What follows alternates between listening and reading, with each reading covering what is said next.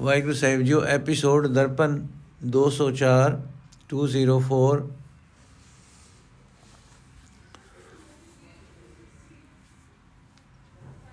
ਸ਼੍ਰੀ Guru Granth Sahib Darpan, professor Sahib Singh ji. ਕੱਲ ਦੇ episode ਵਿੱਚ ਅਸੀਂ ਕਿਹਾ ਸੀ ਕਿ 20 ਪੌੜੀਆਂ ਸੰਪੂਰਨ ਹੋਈਆਂ, ਪਰ ਅਸਲ ਵਿੱਚ ਨਾ 19 ਪੌੜੀਆਂ ਸੰਪੂਰਨ ਹੋਈਆਂ ਸੀ ਤੇ 20ਵੀਂ ਪੌੜੀ ਦਾ ਸਿਰਫ ਇੱਕ ਸ਼ਲੋਕ ਪੜਿਆ ਸੀ। ਉਹ ਸ਼ਲੋਕ ਅੱਜ ਦੁਬਾਰਾ ਪੜਨ ਲੱਗੇ ਆ ਤੇ 20ਵੀਂ ਪੌੜੀ ਤੋਂ ਸ਼ੁਰੂ ਕਰਨ ਲੱਗੇ ਆ ਸ਼ਲੋਕ ਮਹੱਲਾ ਪੰਜਵਾਂ, ਆਦ ਮਦਰ ਅੰਤ ਪਰਮੇਸ਼ਰ ਰਖਿਆ, ਸਤਗੁਰ ਦਿੱਤਾ ਹਰ ਨਾਮ ਅੰਮ੍ਰਿਤ ਚਖਿਆ। ਸਾਦਾ ਸੰਗ ਅਪਾਰ ਅੰਦਿਨ ਹਰ ਗੁਣ ਰਵੈ। ਪਾਏ ਮਨੋਰਥ ਸਭ ਜੋ ਨੀ ਨਹਿ ਭਵੇ। ਸਭ ਕੁਝ ਵਰਤੈ ਹੱਥ, ਸਭ ਕੁਝ ਕਰਤੈ ਹੱਥ ਕਾਰਨ ਜੋ ਕਰੇ। ਨਾਨਕ ਮੰਗੇ ਦਾਨ, ਸੰਤਾ ਧੂਰ ਤਰੇ।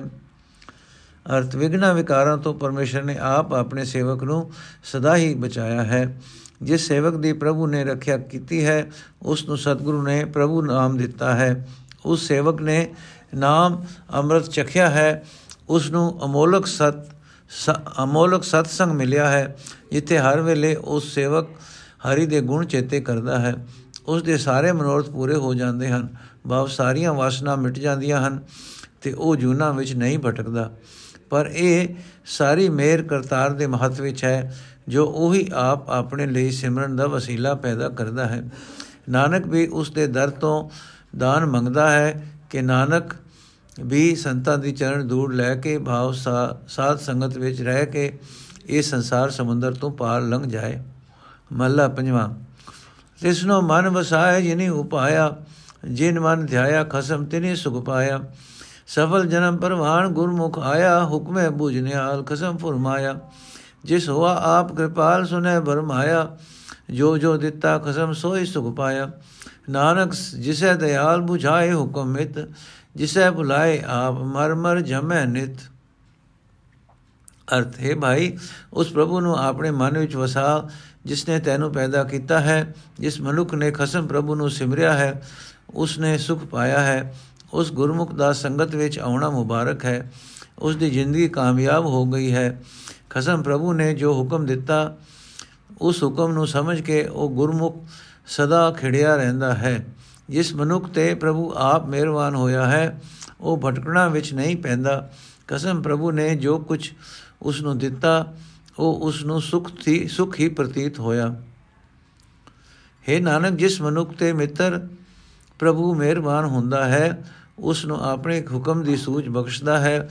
ਪਰ ਜਿਸ ਜਿਸ ਮਨ ਨੂੰ ਜਿਸ ਜਿਸ ਜੀਵ ਨੂੰ ਭੁੱਲ ਵਿੱਚ ਪੈਂਦਾ ਹੈ, ਉਹ ਨਿਤ ਮੁੜ ਮੁੜ ਜੰਮਦੇ ਮਰਦੇ ਰਹਿੰਦੇ ਹਨ।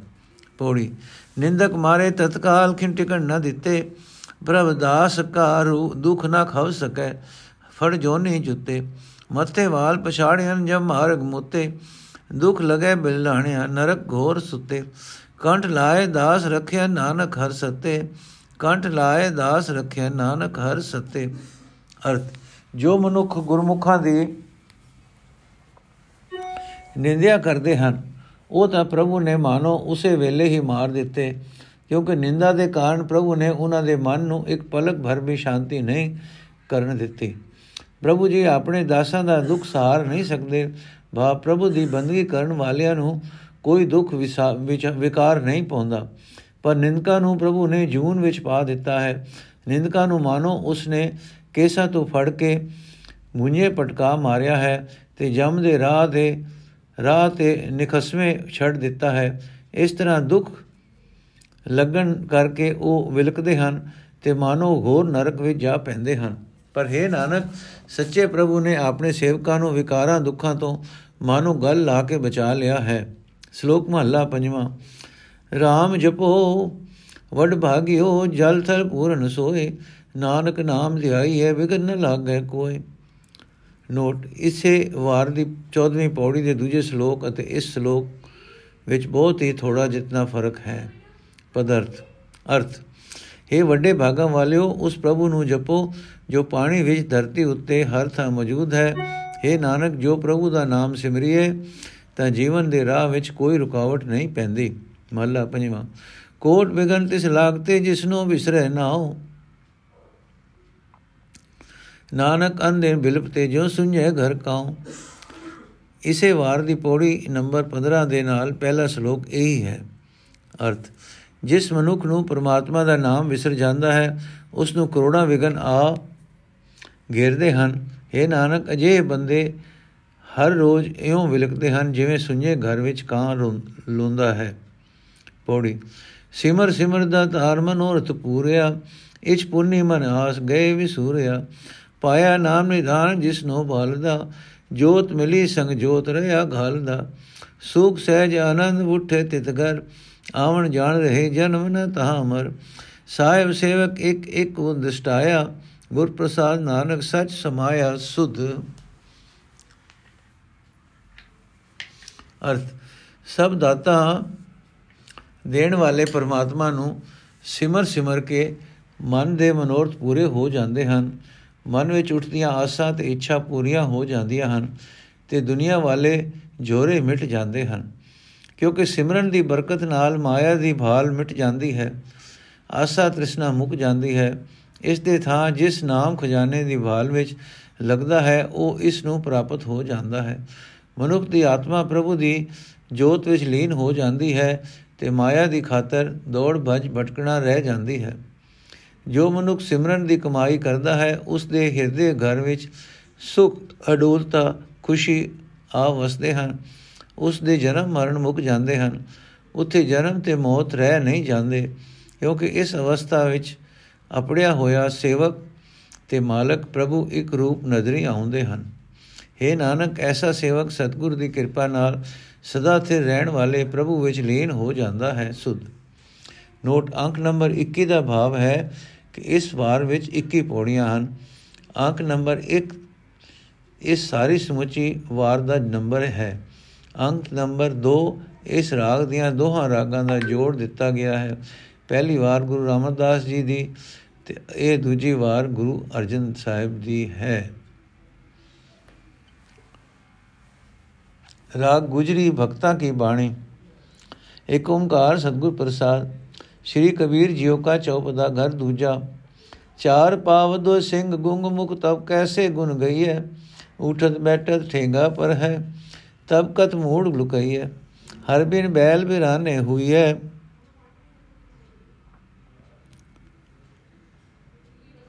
ਫਾਟੇ ਨਾਕਨ ਟੂਟੇ ਕਾਦਨ ਕੋਦੋ ਕੋ ਭੁਸ ਖਈ ਹੈ ਰਹਾਓ ਸਾਰੋ ਦਿਨ ਡੋਲਤ, ਬਨ ਮਈਆ ਅਜੋ ਨ ਪੇਟ ਗਈ ਹੈ ਜਨ ਭਗਤਨ ਕੋ ਕਹੇ ਨ ਮਾਨੋ, ਜਨ ਭਗਤਨ ਕੋ ਕਹੋ ਨ ਮਾਨੋ ਕਿਉ ਆਪਣੋ ਪਈ ਹੈ ਦੁਖ ਸੁਖ ਕਰਤ ਮਹਾ ਬ੍ਰਹਮ ਬੂਡੇ ਅਨੇਕ ਜੋਨ ਭਰਮਈਐ ਰਤਨ ਜਨਮ ਖੋਇਓ ਪ੍ਰਭ ਬਿਸਰਿਓ, ਇਹ ਅਵਸਰ ਕਦ ਪਈ ਹੈ ਇਹ ਅਵਸਰ ਕਤ ਪਈ ਹੈ ਬ੍ਰਹਮਤ ਫਿਰਤ ਤੇਲਕ ਕੇ ਕਪਜੋ ਗਤ ਬਿਨ ਰਹਿਨ ਬਿਹਈ ਹੈ ਕਹਿਤ ਕਬੀਰ RAM ਨਾਮ ਬਿਨ ਮੂੰਡ ਧੁਨੇ ਪਛਤਈ ਹੈ। ਨੋਟ, ਘਰ ਦੂਜਾ, ਇੱਥੇ ਅੰਕ 2 ਨੂੰ ਪੜਨਾ ਹੈ ਦੂਜਾ। ਇਸੇ ਤਰ੍ਹਾਂ ਹੋਰ ਵੀ ਕਿਸੇ, ਜਿੱਥੇ ਜਿੱਥੇ ਲਫ਼ਜ਼ ਘਰ ਦੇ ਨਾਲ ਕੋਈ ਹਿੰਸਾ 3 4 ਜਾਂ 5 ਆਦੇ ਕਹਉਂਦਾ ਹੈ ਉਸ ਨੂੰ ਤੀਜਾ, ਚੌਥਾ, ਪੰਜਵਾਂ ਪੜਨਾ ਹੈ। ਚੌਪਦਾ 4 ਪਦ, ਚਾਰ ਬੰਦਾ ਵਾਲਾ ਸ਼ਬਦ। ਪਦ, ਅਰਥ। ਹੈ ਭਾਈ, ਕਿਸੇ ਪਸ਼ੂ ਜੂਨ ਵਿੱਚ ਪੈ ਕੇ ਜਦੋਂ ਤੇਰੇ ਚਾਰ ਪੈਰ ਤੇ ਦੋ ਸਿੰਘ ਹੋਣਗੇ ਤੇ ਮੂੰਹੋਂ ਗੁੰਗਾ ਹੋਵੇਗਾ, ਤਦੋਂ ਤੂੰ ਕਿਸ ਤਰ੍ਹਾਂ ਪ੍ਰਭੂ ਦੇ ਗੁਣ ਗਾ ਸਕੇਗਾ? ਉੱਠਦਿਆਂ, ਬੈਠਦਿਆਂ ਤੇਰੇ ਸਿਰ ਉੱਤੇ ਸੋਟਾ ਪਵੇਗਾ, ਤਦੋਂ ਤੂੰ ਕਿੱਥੇ ਸਿਰ ਲੁਕਾਏਗਾ? हे ਭਾਈ, ਪ੍ਰਭੂ ਦਾ ਸਿਮਰਨ ਕਰਨ ਤੋਂ ਬਿਨਾ ਬਲਦ ਆਦਿਕ ਪ੍ਰਭੂ ਪਸ਼ੂ ਬਣ ਕੇ ਪਰ ਅਧੀਨ ਹੋ ਜਾਏਗਾ। ਨਥ ਨਾਲ ਨੱਕ ਵਿਨਿਆ ਜਾਏਗਾ, ਕੰਨ ਜੂਏ ਕੰਨ ਜੂਲੇ ਨਾਲ ਵਿਫਿਸੇ ਹੋਣਗੇ ਤੇ ਕੋਧਰੇ ਦਾ ਭੋਂ ਖਾਏਗਾ ਰਹਾਓ। ਜੰਗਲ ਜੂ ਵਿੱਚ ਸਾਰਾ ਦਿਨ ਭਟਕਦਿਆਂ ਵੀ ਪੇਟ ਨਹੀਂ ਰੱਜੇਗਾ ਹੁਣ ਐਸ ਐਸ ਵੇਲੇ ਤੂੰ ਭਗਤ ਜਨਾਂ ਦਾ ਬਚਨ ਨਹੀਂ ਮੰਨਦਾ, ਉਮਰ ਵਿਆਹ ਜਾਣ ਤੇ ਆਪਣਾ ਕੀਤਾ ਪਾਏਗਾ। ਹੁਣ ਬੈੜੇ ਹਾਲ ਵਿੱਚ ਦਿਨ ਗੁਜ਼ਾਰ ਕੇ ਕੁਰਾਏ ਗਰਕ ਹੋਇਆ ਹੋਇਆ ਹੈ। ਆਖਰ ਅਨੇਕਾਂ ਜੂਨਾਂ ਵਿੱਚ ਭਟਕੇਗਾ। ਤੂੰ ਪ੍ਰਭੂ ਨੂੰ ਵਿਸਾਰ ਦਿੱਤਾ ਹੈ ਤੇ ਸ੍ਰੇਸ਼ਟ ਮਨੁੱਖਾ ਜਨਮ ਗਵਾ ਲਿਆ ਹੈ।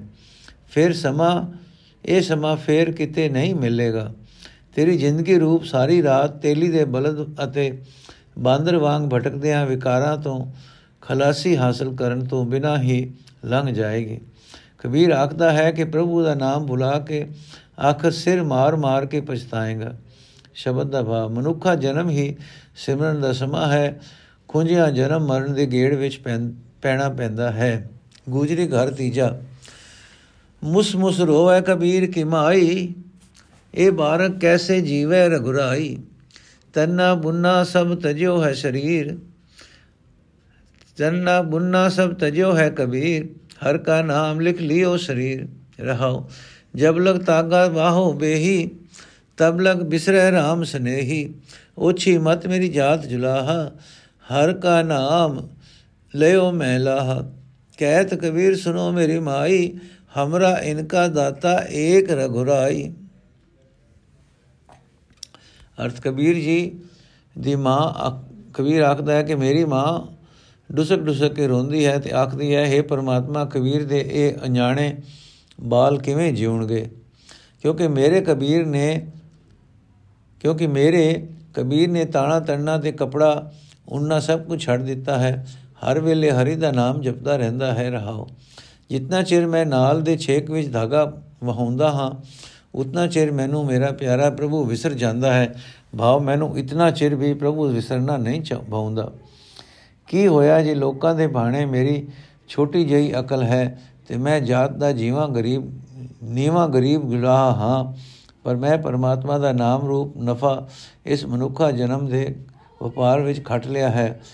ਜੋ, ਸੋ ਮੈਂ ਮੂਰਖ ਨੂੰ, ਮੂਰਖ ਤੇ ਨੀਵੀਂ ਜਾਤ ਦਾ ਨਹੀਂ ਰਹਿ ਗਿਆ। ਕਬੀਰ ਆਖਦਾ, ਹੈ ਮੇਰੀ ਮਾਂ, ਸੁਣ ਸਾਡਾ ਤੇ ਸਾਡੇ ਇਹਨਾਂ ਬੱਚਿਆਂ ਦਾ ਰਿਜ਼ਕ ਦੇਣ ਵਾਲਾ ਇੱਕੋ ਹੀ ਪਰਮਾਤਮਾ ਹੈ। ਭਾਵ ਜੋ ਉਸ ਨੇ ਮੈਨੂੰ ਪਾਲਿਆ ਹੈ ਤਾਂ ਇਹਨਾਂ ਨੂੰ ਵੀ ਜ਼ਰੂਰ ਪਾਲੇਗਾ। ਨੋਟ, ਕਬੀਰ ਜੀ ਦੀ ਇਸ ਹੱਡ ਬੀਤੀ ਤੋਂ ਭਾਵ ਇਹ ਨਿਕਲਦਾ ਹੈ ਕਿ ਭਰ ਕੇ ਭਗਤਾਂ ਤੇ ਸੰਸਾਰੀਆਂ ਜੋੜ ਕਦੇ ਨਾ ਆਇਆ। ਦੁਨੀਆਦਾਰ ਇੱਕ ਇੱਕ ਤਾਂ ਹਰ ਵੇਲੇ ਮਾਇਆ ਕਮਾਣ ਵਿੱਚ ਲੱਗੇ ਰਹਿਣਾ ਚਾਹੁੰਦਾ ਹੈ। ਦੂਜੇ ਕਮਾਈ ਹੋਈ ਨੂੰ ਸਿਰਫ ਆਪਣੇ ਹੀ ਲਈ ਖਰਚਣਾ ਚਾਹੁੰਦਾ ਹੈ। ਭਗਤ ਆਪਣੀ ਗੁਜਰਾਨ ਲਈ ਕਮਾਉਂਦਾ ਤਾਂ ਹੈ, ਪਰ ਮਾਇਆ ਜੋੜਨੀ ਹੀ ਉਸ ਦਾ ਜੀਵਨ ਦਾ ਨਿਸ਼ਾਨਾ ਨਹੀਂ ਹੁੰਦਾ। ਉਸ ਦਾ ਅਸਲ ਨਿਸ਼ਾਨਾ ਹੈ ਪ੍ਰਭੂ ਦੀ ਯਾਦ ਵਿੱਚ। ਉਹ ਆਪਣੀ ਕਮਾਈ ਵਿੱਚੋਂ ਦੂਜਿਆਂ ਦੀ ਸੇਵਾ ਵੀ ਕਰਦਾ ਹੈ। ਭਗਤ ਦਾ ਇਹ ਰਵਈਆ ਉਸ ਦੇ ਮਾਪਿਓ ਮੋਟੀ ਤੇ ਹੋਰ ਸੰਬੰਧੀਆਂ ਨੂੰ ਨਹੀਂ ਭਾਉਂਦਾ। ਇਸ ਕਰਕੇ ਖਟਦਾ ਕਮਾਉਂਦਾ ਵੀ ਉਹ ਇਹਨਾਂ ਨੂੰ ਵੇਲੜ ਜਾਪਦਾ ਹੈ।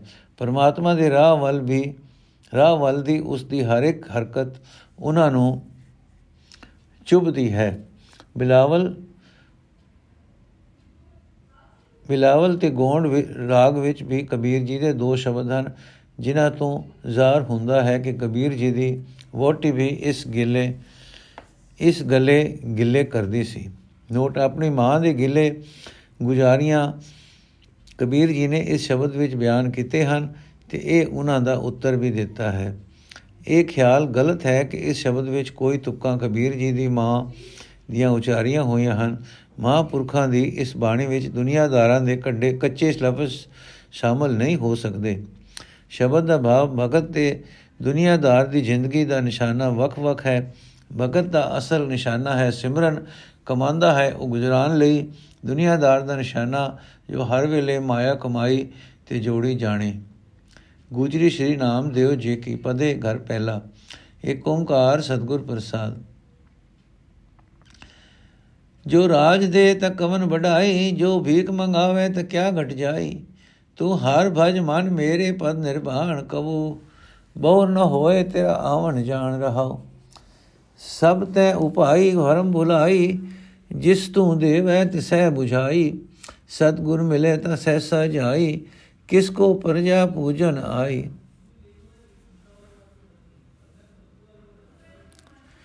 ਕਿਸ ਕੋ ਪੂਜੋ, ਸਤਗੁਰ ਮਿਲੇ ਤਾਂ ਸਹਿਸਾ ਜਾਈ। ਕਿਸ ਹੋ ਪੂਜੋ ਦੂਜਾ ਨਜ਼ਰ ਨਾ ਆਈ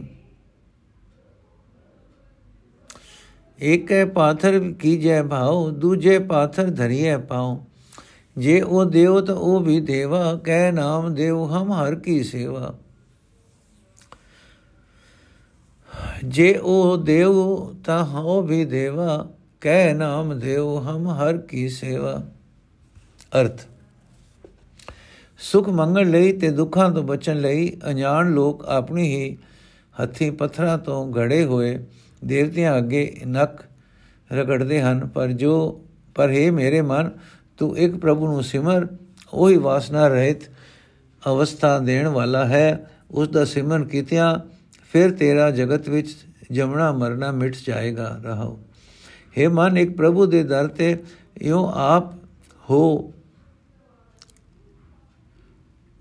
हे ਮਨ ਇੱਕ ਪ੍ਰਭੂ ਦੇ ਦਰ ਤੇ ਇਉਂ ਆਖ हे ਪ੍ਰਭੂ ਜੇ ਤੂੰ ਮੇਰੀ ਮੈਨੂੰ ਰਾਜ ਵੀ ਦੇ ਦੇਵੇਂ ਤਾਂ ਮੈਂ ਕਿਸੇ ਗੱਲੇ ਵੱਡਾ ਨਹੀਂ ਹੋ ਜਾਵਾਂਗਾ ਤੇ ਜੇ ਤੂੰ ਮੈਨੂੰ ਕੰਗਾਲ ਕਰ ਦੇਵੇਂ ਤਾਂ ਮੇਰਾ ਕੁਝ ਘਟ ਨਹੀਂ ਜਾਣਾ हे ਪ੍ਰਭੂ ਸਾਰੀ ਸ੍ਰਿਸ਼ਟੀ ਤੂੰ ਆਪ ਹੀ ਪੈਦਾ ਕੀਤੀ ਹੈ ਤੇ ਬਰਮਾ ਵਿੱਚ ਕੁਰਾਹੇ ਪਾਣੀ ਪਾਈ ਪਾਈ ਹੋਈ ਹੈ ਜਿਸ ਜੀਵ ਨੂੰ ਤੂੰ ਆਪ ਮਤ ਦਿੰਦਾ ਹੈ ਉਸੇ ਨੂੰ ਮਤ ਆਉਂਦੀ ਹੈ ਜਿਸ ਭਾਗਾਂ ਵਾਲੇ ਨੂੰ ਸਤਿਗੁਰ ਮਿਲ ਪਏ, ਦੁੱਖਾਂ, ਸੁੱਖਾਂ ਬਾਰੇ ਉਸ ਦੇ ਦਿਲ ਦੀ ਘਬਰਾਹਟ ਦੂਰ ਹੋ ਜਾਂਦੀ ਹੈ ਤੇ ਉਹ ਆਪਣੇ ਹੀ ਗੜੇ ਹੋਏ ਦੇਵਤਿਆਂ ਅੱਗੇ ਨੱਕ ਨਹੀਂ ਰਗੜਦਾ ਫਿਰਦਾ। ਮੈਨੂੰ ਗੁਰੂ ਨੇ ਸੂਝ ਬਖਸ਼ੀ ਹੈ। ਪ੍ਰਭੂ ਤੋਂ ਬਿਨਾ ਕੋਈ ਹੋਰ ਦੁੱਖ ਸੁੱਖ ਦੇਣ ਵਾਲਾ ਮੈਨੂੰ ਦਿਸਦਾ ਹੀ ਨਹੀਂ। ਇਸ ਵਾਸਤੇ ਮੈਂ ਕਿਸੇ ਹੋਰ ਦੀ ਪੂਜਾ ਨਹੀਂ ਕਰਦਾ। ਕਿਆ ਅਜਬ ਗੱਲ ਹੈ ਕਿ ਇੱਕ ਪੱਥਰ ਨੂੰ ਦੇਵਤਾ ਬਣਾ ਕੇ ਉਸ ਨਾਲ ਪਿਆਰ ਕੀਤਾ ਜਾਂਦਾ ਹੈ ਤੇ ਦੂਜੇ ਪੱਥਰਾਂ ਉੱਤੇ ਪੈਰ ਧਰਿਆ ਜਾਂਦਾ ਹੈ। ਜੇ ਉਹ ਪੱਥਰ ਜਿਸ ਦੀ ਪੂਜਾ ਹੋਈ, ਕੀਤੀ ਜਾਂਦੀ ਹੈ, ਦੇਵਤਾ ਹੈ, ਤਾਂ ਦੂਜਾ ਪੱਥਰ ਵੀ ਦੇਵਤਾ ਹੈ। ਉਸ ਨੂੰ ਕਿਉਂ ਪੈਰਾ ਹੇਠ ਲਤਾੜੀਦਾ ਹੈ? ਪਰ ਨਾਮਦੇਵ ਆਖਦਾ ਹੈ, ਅਸੀਂ ਕਿਸੇ ਪੱਥਰ ਨੂੰ ਦੇਵਤਾ ਥਾਪ ਕੇ ਉਸ ਦੀ ਪੂਜਾ ਕਰਨ ਨੂੰ ਤਿਆਰ ਨਹੀਂ। ਅਸੀਂ ਤਾਂ ਪਰਮਾਤਮਾ ਦੀ ਬੰਦਗੀ ਕਰਦੇ ਹਾਂ। ਨੋਟ ਕੀ ਐਸਾ ਨਾਮਦੇਵ ਜੀ ਦੇ ਇਹਨਾਂ ਲਫ਼ਜ਼ਾਂ ਉੱਤੇ ਇਤਬਾਰ ਕਰਨਾ ਹੈ ਜਾਂ ਸਵਾਰਥੀ ਲੋਕਾਂ ਦੀਆਂ ਘੜੀਆਂ ਕਹਾਣੀਆਂ ਉੱਤੇ। ਗੁਜਰੀ ਘਰ ਪਹਿਲਾ, ਮਲੋ ਨਾ ਲਾਛੈ, ਮਲੇ ਨ ਲਾਛੈ ਪਾਰ ਮਲੋ ਪਰਮ ਲਿਓ ਬੈਠੋ ਰੀ ਆਈ, ਆਵਤ ਕਿਨੇ ਨ ਪੇਖਿਓ, ਕਮ ਨੇ ਜਾਣੇ ਰੀ ਬਾਈ, ਕੌਣ ਕਹਿ ਕਿਣ ਬੂਝੀਏ, ਰਮਈਆ ਆ ਕੁਲ ਰੀ ਬਾਈ। ਰਹਾਉ ਜੋ ਆਕਾਸੇ ਪੇਖਿਓ ਲੋ, ਖੋਜ ਨਿਰਖਿਓ ਨ ਜਾਈ। ਜੋ ਜਲ ਮਾਝੇ ਮਾਛ ਲੋ, ਮਾਰਗ ਪੇਖਣੋ ਨ ਜਾਈ। ਜੋ ਆਕਾਸੇ ਘੜਵਲੋ ਅੰਮ੍ਰਿਤ ਤ੍ਰਿਸ਼ਨਾ ਭਰਿਆ, ਨਾਮੇ ਚੇ ਸੁਆਮੀ ਬੀਠ ਲੈ ਜਿਨ ਤੀਨੇ ਜਰਿਆ। ਅਰਥ, ਹੈ ਭੈਣ, ਮੇਰਾ ਸੋਹਣਾ ਰਾਮ, ਹਰ ਥਾਂ ਵਿਆਪਕ ਹੈ, ਪਰ ਕੋਈ ਜੀਵ ਵੀ ਉਸ ਦਾ ਮੁਕੰਮਲ ਸਰੂਪ ਬਿਆਨ ਨਹੀਂ ਕਰ ਸਕਦਾ। ਕਿਸੇ ਨੇ ਵੀ ਉਸ ਦੇ ਮੁਕੰਮਲ ਸਰੂਪ ਨੂੰ ਨਹੀਂ ਸਮਝਿਆ, ਰਹਾਓ। ਹੈ ਭੈਣ ਉਸ ਸੋਹਣੇ ਰਾਮ ਨੂੰ ਮੇਲ ਮੈਲ ਦਾ ਦਾਗ ਤੱਕ ਨਹੀਂ ਹੈ। ਉਹ ਮੈਲ ਤੋਂ ਪਰੇ ਹੈ। ਉਹ ਰਾਮ ਤਾਂ ਸੁਗੰਧੀ ਵਾਂਗ ਸਭ ਜੀਵਾਂ ਵਿੱਚ ਆ ਕੇ ਵਸਦਾ ਹੈ। ਭਾਵ, ਜਿਵੇਂ ਸੁਗੰਧੀ ਫੁੱਲਾਂ ਵਿੱਚ ਹੈ। ਇਹ ਭੈਣ, ਉਹ ਸੋਹਣੇ ਰਾਮ ਨੂੰ ਕਦੇ ਕਿਸੇ ਨੇ ਜਮਦਾ ਨਹੀਂ ਵੇਖਿਆ। ਕੋਈ ਨਹੀਂ ਜਾਣਦਾ ਕਿ ਉਹ ਕਿਹੋ ਜਿਹਾ ਹੈ। ਜਿਵੇਂ ਆਕਾਸ਼ ਵਿੱਚ ਪੰਛੀ ਉੱਡਦਾ ਹੈ, ਪਰ ਉਸ ਦੇ ਉੱਡਣ ਵਾਲੇ ਰਸਤੇ ਦਾ ਪੂਰਾ ਖੋਜ ਵੇਖਿਆ ਨਹੀਂ ਜਾ ਸਕਦਾ। ਜਿਵੇਂ ਮੱਛੀ ਪਾਣੀ ਵਿੱਚ ਤਰਦੀ ਹੈ, ਪਰ ਜਿਸ ਰਸਤੇ ਤਰਦੀ ਹੈ, ਉਹ ਰਾਹ ਦੇਖਿਆ ਨਹੀਂ ਜਾ ਸਕਦਾ। ਭਾਵ ਅੱਖਾਂ ਅੱਗੇ ਕਾਇਮ ਨਹੀਂ ਕੀਤਾ ਜਾ ਸਕਦਾ। ਜਿਵੇਂ ਉਸ ਪ੍ਰਭੂ ਦਾ ਮੁਕੰਮਲ ਸਰੂਪ ਬਿਆਨ ਨਹੀਂ ਹੋ ਸਕਦਾ। ਜਿਵੇਂ ਖੁੱਲੇ ਜਾਂ, ਜਿਵੇਂ ਖੁੱਲੇ ਥਾਂ ਮ੍ਰਿਗ ਤ੍ਰਿਸ਼ਨਾ ਦਾ ਜਲ ਦਿਸਦਾ ਹੈ। ਅਗਾ ਅਗਾ ਤੁਰੇ ਜਾਈਏ, ਪਰ ਉਸ ਦਾ ਟਿਕਾਣਾ ਲੱਭਦਾ ਨਹੀਂ। ਇਸੇ ਤਰ੍ਹਾਂ ਪ੍ਰਭੂ ਦਾ ਖਾਸ ਟਿਕਾਣਾ ਨਹੀਂ ਲੱਭਦਾ। ਉਹ ਉਹਨੇ ਨਾਮਦੇਵ ਦੇ ਖਸਮ ਬੀਠਲ ਜੀ ਐਸੇ ਹਨ ਜਿਸ ਨੇ ਮੇਰੇ ਤਿੰਨੇ ਪਾਪ ਸਾੜ ਦਿੱਤੇ ਹਨ। ਨੋਟ, ਨਾਮਦੇਵ ਜੀ ਦੀ ਬਾਣੀ ਵਿੱਚ ਨਿਰਾ ਬੀਠਲ ਲਫ਼ਜ਼ ਵੇਖ ਕੇ ਇਹ ਫਰਜ਼ ਕਰ ਲੈਣਾ ਕਿ ਭਾਰੀ ਭੁੱਲ ਹੈ। ਕਿ ਜਗਤ ਜੀ ਕਿਸੇ ਮੂਰਤੀ ਦੇ ਉਪਾਸਕ ਹਨ। ਉਹਨਾਂ ਨੇ ਆਪਣੇ ਬੀਠਲ ਦਾ ਜੋ ਸਰੂਪ ਇੱਥੇ ਬਿਆਨ ਕੀਤਾ ਹੈ ਕਿ ਉਸ, ਉਹ ਕਿਸੇ ਮੂਰਤੀ ਦਾ ਹੈ, ਜਾਂ ਸਰਵ ਵਿਆਪਕ ਪਰਮਾਤਮਾ ਦਾ। ਫਿਰ ਲੋਕਾਂ ਦੀ ਘੜੀ ਹੋਈ ਕਹਾਣੀ, ਕਿਉਂ ਇਸ ਬਾਣੀ ਨਾਲੋਂ ਵਧੇਕ ਇਤਬਾਰ ਯੋਗ ਹੈ? ਸ਼ਬਦ ਦਾ ਭਾਵ ਸ਼ਬਦ ਦਾ ਭਾਵ, ਪਰਮਾਤਮਾ ਸਰਵ ਵਿਆਪਕ ਹੈ ਅਕਤ ਹੈ, ਉਸ ਦਾ ਖਾਸ ਟਿਕਾਣਾ ਲੱਭ ਨਹੀਂ ਸਕਦਾ। ਗੁਜਰੀ ਸ਼੍ਰੀ ਰਵਿਦਾਸ ਜੀ ਕੇ ਪਦੇ ਘਰ ਦੋ, ਘਰ ਤਿੰਨ, ਘਰ ਤੀਜਾ। ਗੁਜਰੀ ਸ਼੍ਰੀ ਰਵਿਦਾਸ ਜੀ ਕੇ ਪਦੇ ਘਰ ਤੀਜਾ। ਏਕ ਓੰਕਾਰ ਪ੍ਰਸਾਦ। ਦੂਤ ਨਾ ਬਚਰੈ ਥਨੋ ਬਿਟਾਰਿਓ ਫੂਲ ਭਵਰ ਮਨ, ਫੂਲ ਭਵਰ ਜਲ ਮੀਨ ਬਿਗਾੜਿਓ। ਮਾਈ ਗੋਬਿੰਦ ਪੂਜਾ ਕਹਾਂ ਲੈ ਕਰ ਚੜਾਵੋ, ਅਵਰ ਨ ਰੂਪ ਅਨੂਪ ਨ ਪਾਵੋ। ਰਹਾਓ। ਮੈਂ ਲਾ ਘਰ ਬੇਰੇ ਹੈ ਭੁਯੰਗਾ ਬਿਖ ਅੰਮ੍ਰਿਤ ਵਸੈ ਇਕ ਸੰਗਾ। ਦੀਪ ਨਹੀਂ ਬੇਦੇ ਬਾਸਾ ਰੂ ਧੂਪ ਦੀਪ ਨਹੀਂ ਬੇਦੇ ਬਾਸਾ। ਕੈਸੇ ਪੂਜ ਕਰੇ ਤੇਰੀ ਦਾਸਾ? ਤਨ ਮਨ ਅਰਪੋ ਪੂਜ ਚਰਾਵੋ, ਗੁਰ ਪ੍ਰਸਾਦ ਰੰਜਨ ਪਾਵੋ। ਪੂਜਾ ਅਰਚਾ ਆਏ ਨਾ ਤੋਰੀ, ਕਹਿ ਰਵਿਦਾਸ ਕਵਨ ਗਤ ਮੋਰੀ। ਅਰਥ ਉਹ ਦੁੱਤਾਂ ਥਣਾ ਤੋਂ ਹੀ ਵੱਛੇ ਨੇ ਝੂਠਾ ਕਰ ਦਿੱਤਾ। ਫੁੱਲ ਭੋਰੇ ਨੇ ਸੁੰਘ ਕੇ ਤੇ ਪਾਣੀ ਮੱਛੀ ਨੇ ਖਰਾਬ ਕਰ ਦਿੱਤਾ ਹੈ। ਸੋ ਦੁੱਧ ਫੁੱਲ ਪਾਣੀ ਇਹ ਤਿਲੇ ਹੀ ਝੂਠੇ ਹੋ ਜਾਣ ਕਰਕੇ ਪ੍ਰਭੂ ਅੱਗੇ ਭੇਟ ਕਰਨ ਜੋਗੇ ਨਹੀਂ ਰਹਿ ਰਹਿ ਗਏ। हे ਮਾਂ, ਗੋਬਿੰਦ ਦੀ ਪੂਜਾ ਕਰਨ ਲਈ ਮੈਂ ਕਿੱਥੋਂ ਕੋਈ ਚੀਜ਼ ਲੈ ਕੇ ਭੇਟ ਭੇਟ ਕਰਾਂ? ਕੋਈ ਹੋਰ ਸੁੱਚਾ ਫੁੱਲ ਆਦਿਕ ਮਿਲ ਨਹੀਂ ਸਕਦਾ। ਕਿ ਮੈਂ ਇਸ ਘਾਟ ਕਰਕੇ ਉਸ ਸੋਹਣੇ ਪ੍ਰਭੂ ਨੂੰ ਪ੍ਰਾਪਤ ਨਹੀਂ ਕਰ ਸਕਦਾ ਸਕਾਂਗਾ? ਰਹਾਓ। ਚੰਦਨ ਦੇ ਬੂਟਿਆਂ ਨੂੰ ਸਭ ਚਿਮੜੇ ਹੋਏ ਹਨ ਤੇ ਉਹਨਾਂ ਨੇ ਚੰਦਨ ਨੂੰ ਝੂਠਾ ਕਰ ਦਿੱਤਾ ਹੈ। ਜ਼ਹਿਰ ਤੇ ਅੰਮ੍ਰਿਤ ਵੀ ਸਮੁੰਦਰ ਵਿੱਚ ਇਕੱਠੇ ਹੀ ਵਸਦੇ ਹਨ। ਸੁਗੰਧੀ ਆ ਜਾਣ ਕਰਕੇ ਧੂਪ, ਦੀਪ ਤੇ ਨਿਵੇਦ ਵੀ ਝੂਠੇ ਆ ਜਾਂਦੇ ਹਨ। ਫਿਰ हे ਪ੍ਰਭੂ, ਜੇ ਤੇਰੀ ਪੂਜਾ ਇਹਨਾਂ ਚੀਜ਼ਾਂ ਨਾਲ ਹੀ ਹੋ ਸਕਦੀ ਹੈ, ਸਕਦੀ ਹੋਵੇ, ਤਾਂ ਇਹ ਝੂਠੀਆਂ ਚੀਜ਼ਾਂ ਤੇਰੇ ਅੱਗੇ ਰੱਖ ਕੇ ਤੇਰੇ ਭਗਤ ਕਿਸ ਤਰ੍ਹਾਂ ਤੇਰੀ ਪੂਜਾ ਕਰਨ। हे ਪ੍ਰਭੂ, ਮੈਂ ਆਪਣਾ ਤਨ ਤੇ ਮਨ ਅਰਪਣ ਕਰਦਾ ਹਾਂ, ਤੇਰੀ ਪੂਜਾ ਵਜੋਂ ਭੇਟ ਕਰਦਾ ਹਾਂ। ਇਸੇ ਭੇਟਾ ਨਾਲ ਹੀ ਸਤਿਗੁਰ ਦੀ ਮਿਹਰ ਦੀ ਬਰਕਤ ਨਾਲ ਮੈਨੂੰ ਮਾਇਆ ਰਹਿਤ ਨੂੰ ਲੱਭ ਸਕਦਾ। ਮੈਂ ਤੈਨੂੰ ਮਾਇਆ ਰਹਿਤ ਨੂੰ ਲੱਭ ਸਕਦਾ ਹਾਂ। ਰਵਿਦਾਸ ਆਖਦਾ ਹੈ हे ਪ੍ਰਭੂ, ਜੇ ਸੁੱਚੇ ਦੁੱਧ, ਫੁੱਲ, ਧੂਪ, ਚੰਦਨ ਤੇ ਨਿਵੇਦ ਆਦਿਕ ਦੀ ਭੇਟਾ ਨਾਲ ਹੀ ਤੇਰੀ ਪੂਜਾ ਹੋ ਸਕਦੀ ਹੈ, ਤਾਂ ਕਿਤੇ ਵੀ ਇਹ ਸ਼ਿਆਂ ਸੁਚੀਆਂ ਸ਼ਾ ਨਾ ਮਿਲਣ ਕਰਕੇ ਮੈਂ ਤੋਂ ਤੇਰੀ ਪੂਜਾ ਤੇ ਕੋਈ ਭਗਤੀ ਹੋ ਹੀ ਨਹੀਂ ਨਹੀਂ ਸਕਦੀ।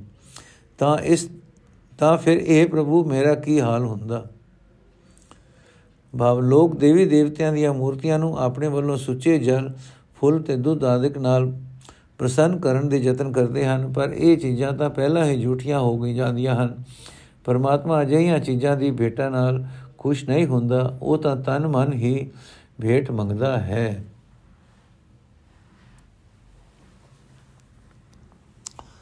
ਵਾਹਿਗੁਰੂ ਜੀ ਕਾ ਖਾਲਸਾ, ਵਾਹਿਗੁਰੂ ਜੀ ਕੀ ਫਤਿਹ। ਅੱਜ ਦਾ ਐਪੀਸੋਡ ਅਸੀਂ ਇੱਥੇ ਸਮਾਪਤ ਕਰਦੇ ਹਾਂ ਜੀ। ਅਗਲੇ ਸ਼ਬਦ ਅਸੀਂ ਕੱਲ ਲਵਾਂਗੇ। ਵਾਹਿਗੁਰੂ ਜੀ ਕਾ ਖਾਲਸਾ ਵਾਹਿਗੁਰੂ ਜੀ ਕੀ ਫਤਿਹ।